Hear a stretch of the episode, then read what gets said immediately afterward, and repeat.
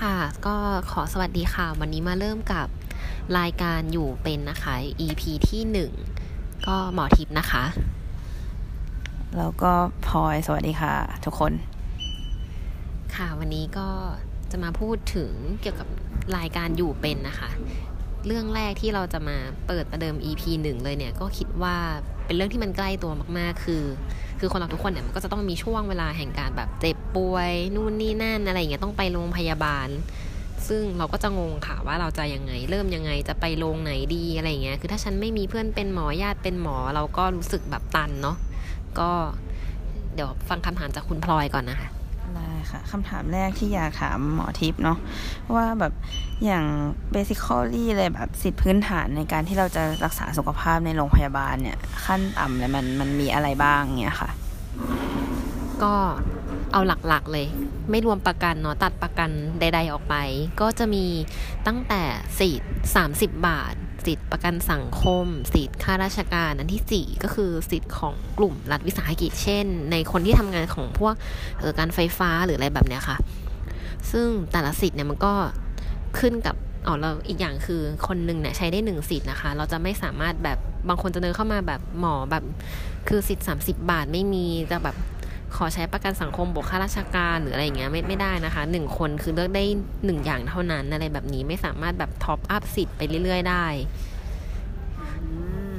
แล้วอย่างแบบสมมติว่าถ้าเราแบบเป็นคนต่างจังหวัดแล้วมาทำงานในกรุงเทพอย่างเงี้ยค่ะ เราก็คือก็คือเลือกใช้ประกัน ประกันสังคมไปที่ที่เราใช้จากบริษัททำงานใช่ไหมเอ่ยหรือว่าเราแบบเราสมมติเราอยู่ต่างจังหวัดเนี้ยแล้วมาอยู่กรุงเทพเราควรเลือกใช้ยังไงได้บ้างคุณหมอมีคำแนะนำยังไงบ้างคะ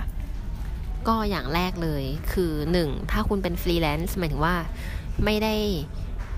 ไม่ได้ทำงานคือหมายถึงว่าไม่ได้ไม่ได้เสียเงินให้กับบริษัทอะเพื่อทำเรื่องของสิทธิประกันสังคมเนี่ยก็แนะนำว่าให้ใช้สิทธิ์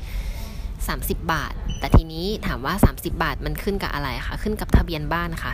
คือถ้าโจทย์ของคุณพลอยที่ถามว่าถ้ามาจากเชียงใหม่อีก ความยากก็จะเพิ่มขึ้นไปอีกค่ะ เพราะว่าทะเบียนบ้านคุณอยู่แน่นอนค่ะ เชียงใหม่สิทธิ์คุณอยู่ที่โรงพยาบาลมหาราชเชียงใหม่แน่นอนค่ะ คงไม่ได้อยู่ในโรงพยาบาลในกรุงเทพหนึ่งขั้นตอนถัดมาต้องคิดแล้วว่ายังไงจะกลับไปรักษาที่เชียงใหม่ไหมหรือว่าจะเสียเงินให้กับประกันสังคมบริษัทก็ต้องเลือก คือเราไม่สามารถโรงพยาบาลไม่สามารถอำนวยความสะดวกเราแบบตามการย้ายถิ่นฐานของเราได้ ยกเว้นว่ามีสองแบบสรุปกลับไปรักษาที่เชียงใหม่ หรือ 2 คือเสียเงินให้กับบริษัทเพื่อทำประกันสังคม หรืออันที่ 3 คุณจะย้ายทะเบียนบ้านมา แต่แต่นั่นต้องใช้เวลาค่ะ อย่างน้อยเนี่ยเรื่องเนี่ยประมาณ 3 เดือนกว่า จะย้ายทะเบียนบ้านกว่าจะสิทธิ์30 บาทจะย้ายตามมาที่กรุงเทพเนาะก็ต้องลองคิดกันดูแล้วก็ เหมือนเหมือนอันนี้อัปเดตเพิ่มเติม เผื่อว่า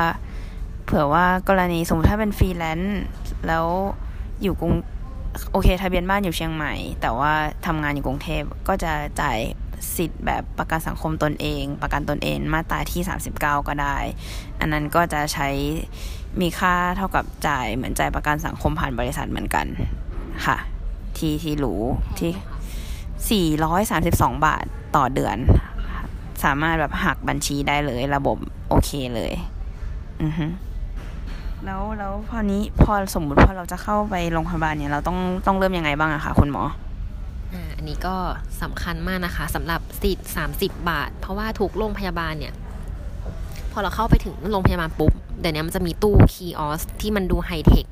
ของโรงพยาบาลแต่ละโรงพยาบาลเนี่ยแหละค่ะต้องคุณต้องไปกดก่อน เขาจะเรียกว่า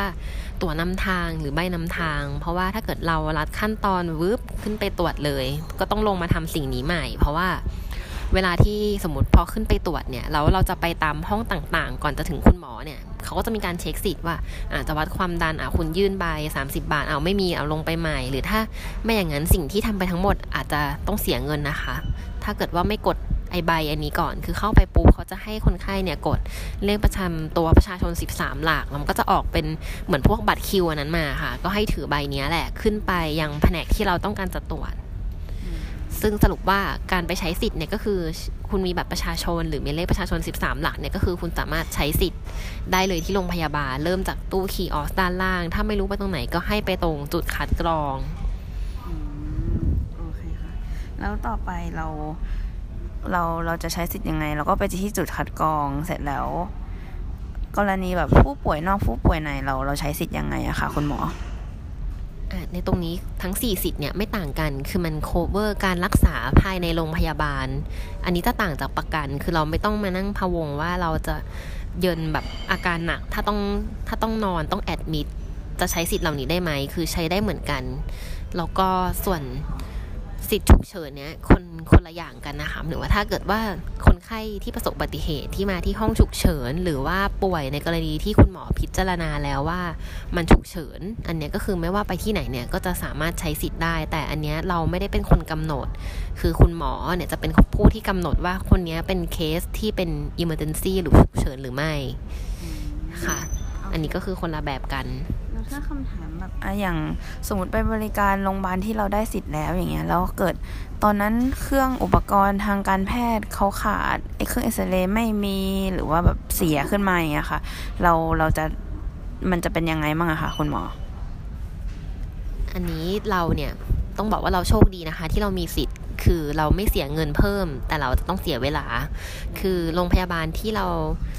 เขารับผิดชอบเราอยู่เนี่ยหรือโรง ค่ะ คุณหมอแล้วถ้าอย่างแบบกรณีที่สมมติเราใช้บริการเราใช้สิทธิ์ของบริการของโรงพยาบาลนั้นๆ แล้วแบบเออตอนนี้เครื่องมือขัดข้องเครื่องซีทีสแกนไม่ว่างอะไรอย่างเงี้ยค่ะ เราจะแต่เราจะทำยังไง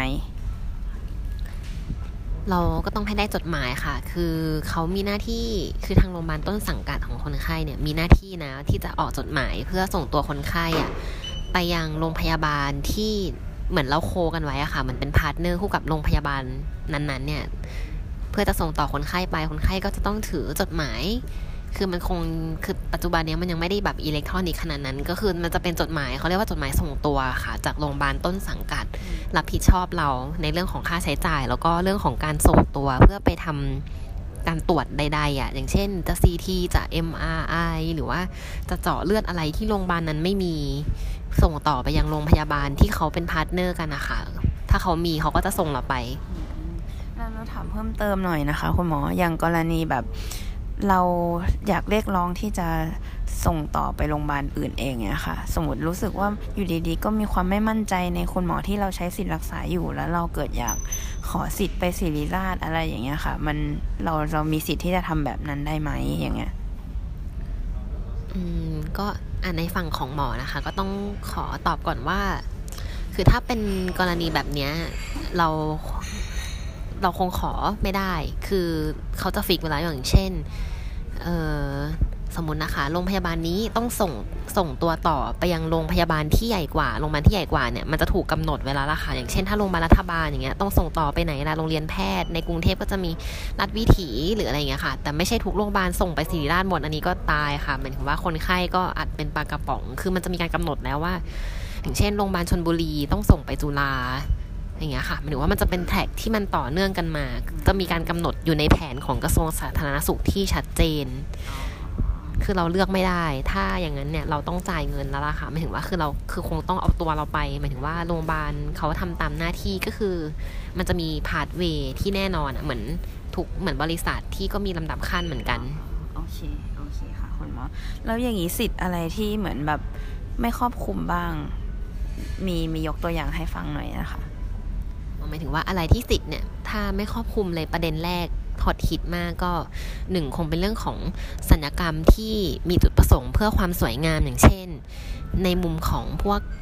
หลักๆ คงจะเป็นเรื่องของเออไม่ว่าจะยาอย่างเช่น วิตามินบางอย่างที่ชะลอโรคอะไรแบบนี้ค่ะ หรือในยากลุ่มพวก anti aging หนึ่งพวกนี้มันคงไม่ได้อยู่ในสิทธิ์ ส่วนอันที่สองคือการผ่าตัด เมื่อกี้พูดยาไปแล้ว อันที่สองคือเรื่องของการผ่าตัด จุดประสงค์ ของการผ่าตัดนั้นเป็นไปเพื่อเสริม หมายถึงว่าไม่ได้เป็นไปเพื่อของการรักษา เช่น สมมุติคุณอยากทำตาชั้นเดียวให้เป็นตาสองชั้น อันนี้คือไม่อยู่ในสิทธิ์แน่ๆ หมายถึงว่า อันนี้คนไข้ก็อาจจะรู้ได้เลยว่าแบบ หรือว่าถ้าอย่างเงี้ยเราไม่ใช้สิทธิ์เราก็ไปยังโรงพยาบาลที่เราพึงพอใจอะ่ะหมายถึงว่าหาข้อมูลกันมาแล้วเนาะว่าแบบอยากจะทำกับหมอคนนี้เราไปเลย เพราะว่ายังไงแล้วเราไปที่เรามีสิทธิ์สามสิบบาทอะ่ะ เราก็เสียเงินอยู่ดี ยกเว้นว่าคุณเป็นหนังตาตก ชนิดที่ว่ามันบดบังการมองเห็นหมายถึงว่าคือถ้าการผ่าตัดนั้นเป็นไปเพื่อโรคเนี่ยมันสามารถเบิกได้ แต่ว่าถ้าการผ่าตัดเนี่ยเป็นไปเพื่อเสริม สร้างตกแต่ง เพิ่มเติม เสริมใด ๆ เนี่ยคือสิทธิ์เนี่ยก็คือจะไม่ครอบคลุมค่ะโอเคค่ะ อย่างนี้ทุกคนก็